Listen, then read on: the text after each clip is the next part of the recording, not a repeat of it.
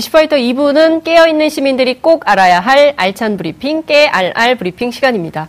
오늘도 어김없이 민동기 기자 제 옆에 나와 계십니다. 어서 오십시오. 안녕하십니까. 네, 제가 박용진 의원 계실 때 여쭤봤어야 됐는데 그 한유총 반응이 나왔네요. 정부 입장에 대한 네. 속보로 네. 전해지고 있는데 충격과 경악을 금치 못하겠다. 집단 행동 가능성도 있다는 보도가 나오고 있고요. 그리고 정부 조치의 경악, 네. 충격, 사립 유치원은 생존 불가능. 박용진 의원님 다시 들어오시라고 해야 될 것 같다는 생각이 좀 드는데 에, 내부 의견을 수렴해서 추후 방향을 정하기로 했다. 수십 년간 유아교육에 헌신해왔던 설립자 원장들은 생존을 아 원장들의 생존을 불가능해 불가능하게 만드는 것이다. 아, 상당히 강도 높은 비판이 나왔습니다. 그런 입장에 예. 충격과 경악을 금치 못하겠습니다. 이상 민동기 민동기 개인 논평이었습니다. 네. 아, 박용진 의원 아직 안 가셨으면 입장 들어서 얘기 좀 전해주세요. 제가 지금 생방송이니까 실시간으로 어, 말씀드릴게요. 작가님들께서 지금 아마 분장실에 계시면 박용진 의원 의견 들어서 저한테 전달을 좀 해주시면 좋겠습니다. 참 충격과 어, 경악을 금치 못하는 가운데 첫 번째 키워드를 보겠습니다. 황제 보석 유지입니다. 누굽니까 이거? 태광그룹 이호진 전 회장 얘기인데요. 어, 굉장히 오래된 분 같아요. 그렇습니다. 예, 기억에서 가물가물합니다. 네. 예. 오늘 오전 11시에 이제 대법원 판결이 있었거든요. 네. 원심을 파기했습니다. 서울 고등법원으로 돌려보냈는데 조세 포탈?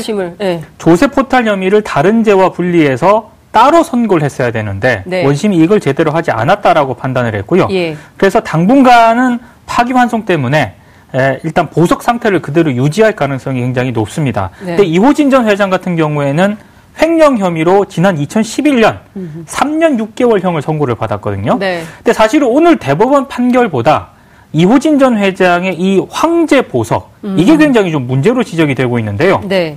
63일 정도만 수감을 했고 7년 넘게 이제 풀려나 있었습니다. 이것 때문에 더 논란이 되고 있는데 네. 2012년에 가남 3기를 이후로 병보석으로 풀려났는데요. 어, 그래요? 어, 근데 이게 과연 네. 정말로 병보석 이게 정당한 조치였는가? 음. 여기에 대해서 여러 가지 좀 의혹이 제기가 되고 있습니다. 어, 병보석이었기 때문에 굉장히 편찮으셨기 때문에 법원이 이런 판단한 거 아닐까요? 뭐 그렇게 판단을 어, 상식적으로 해야 네. 되는데 예. KBS가 어제 이제 음. 추가적으로 이제 여러 가지 그이 네. 사안과 관련해서 보도를 했는데요. 네. 이 보도를 보면은 네. 정말로 아픈 분이 맞나 이런 생각이 듭니다. 그래요? 왜냐하면 네. 간암으로 풀려 어, 저기 보석을 지금 결정을 한 거 아니겠습니까 법원이? 치료를 받아야 되겠죠. 그렇습니다. 간암 3기이기 때문에. 그렇습니다. 예. 그런데 간암으로 아프다는 분께서 네. 술도 마시고 예? 떡볶이도 에? 먹는 그런 장면이 사진과 영상으로 포착이 됐습니다. 아 술집과 떡볶이. 네. 어, 간암 환자인데. 이거 이건 사진과 영상으로 잡혔기 때문에 예. 어, 흔히 말해서 그 빼도 박도 못하는 그런 빼박. 사실인데요. 예. KBS가 이호진 전 회장의 병보석과 관련한 의문을 제기한 이후에 네. 계속해서 제보가 들어왔다고 해요. 어. 그 제보가 이제 사진이라든가 영상으로 들어왔는데 네. 이호진 전 회장이 누군가와 예. 담배를 피우고 있는 그런 모습 예. 그리고 올해 초 술집 앞에서 겨울 외투를 입은 모습 음. 이런 모습들이 찍혔거든요. 아 저분입니까? 그렇습니다. 예. 어. 저분이 이호진 전 회장인데요. 예. 술집에서는 새벽까지 또 매일 술을 마신 것으로 간암 환자가요? 네.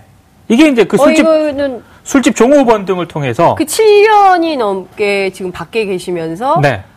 술과 뭐 떡볶이만 드시진 않으셨겠지만 뭐 술도 많이 먹었고요. 예. 어떤 그 술 다니던 술집이 예. 한 곳이 아니었다고 해요. 예. 어, 몇 군데를 다녔는데 예. 서울 방이동의 한 술집 같은 경우에는 예. 이호진 전 회장이 그 부근에 아산병원이 있거든요. 아, 예. 아산병원에 입원하는 날이면 네. 거의 매일 들르는 곳이었다고 하는데 종업원 증언에 따르면 일주일에 두세 번 올 때도 있고요. 네. 최근에 최근까지 자주 왔다고 하는데 예.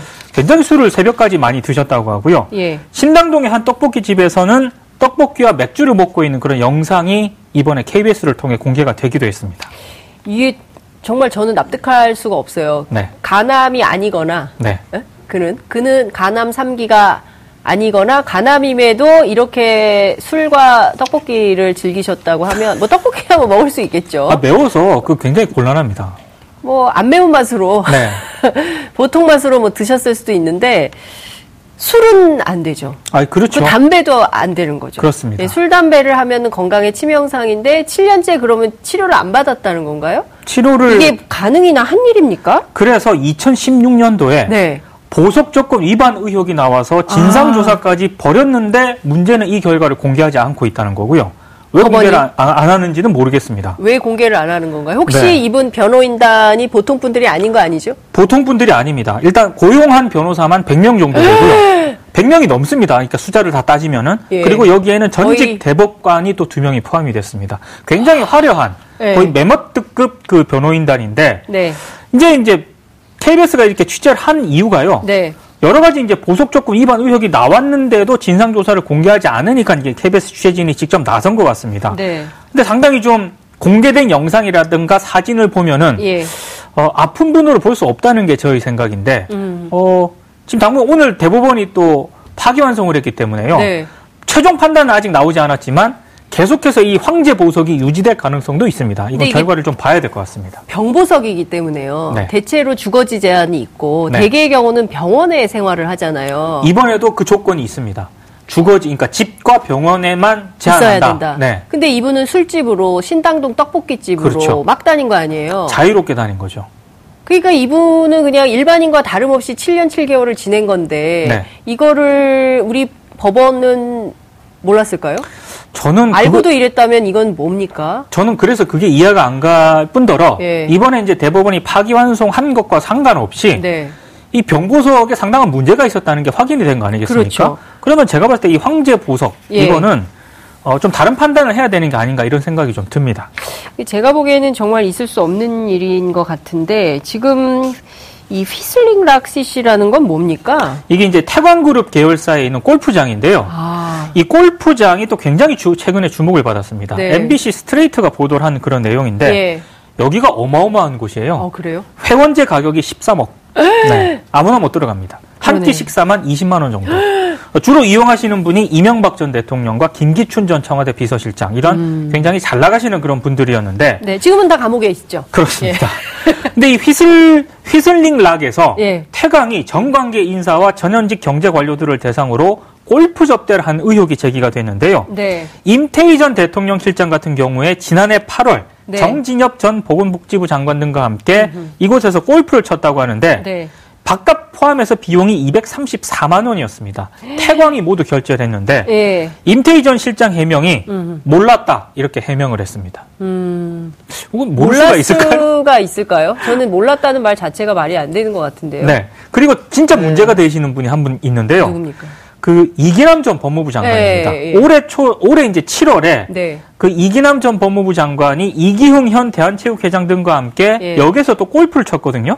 근데 이기남 전 법무부 장관은 어떤 분이냐? 음. 2010년 당시 태광 이호진 회장이 수천억의 비자금을 조성한 혐의로 검찰 수사를 받을 때 네. 바로 법무부 장관이었습니다. 음. 예. 근데 이제 최근까지 골프를 쳤다고 하거든요. 그것도 비용 208만 원 가운데 150만 원은 태광이 그리고 나머지는 이기용 회장이 또 지불했다고 합니다. 그러니까 유전 무죄, 무전 유죄 입이 아픕니다. 이제 그렇습니다. 입이 아프고요. 그러니까 이런 식인 거예요. 그리고 사실 그 적폐청산에 대해서 굉장히 많은 국민들이 공분을 했었고 네.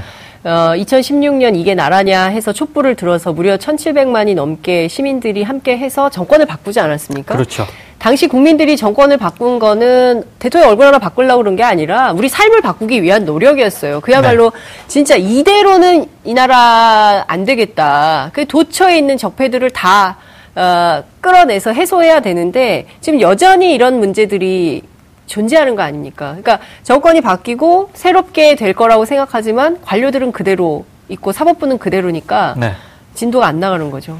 그러니까 어, 태광 쪽에서 이렇게 전현직 네. 관료들 관리하는 거 아닙니까? 관리 관리를 한 것과 예. 어, 여러 가지 그 황제 보석 네. 그리고 뭐 재판 결과 이런 게 과연 별개로 볼 수 있을 것인가? 무관한 일인가? 네, 저는 여기에 좀 의문 보호를 찍고 있습니다. 의혹을 제기하지 않을 수가 없습니다. 네. 아, 답답한 마음으로 두 번째 키워드 보겠습니다. 박근혜 청와대 캐비닛 문건 문건 공개되다입니다.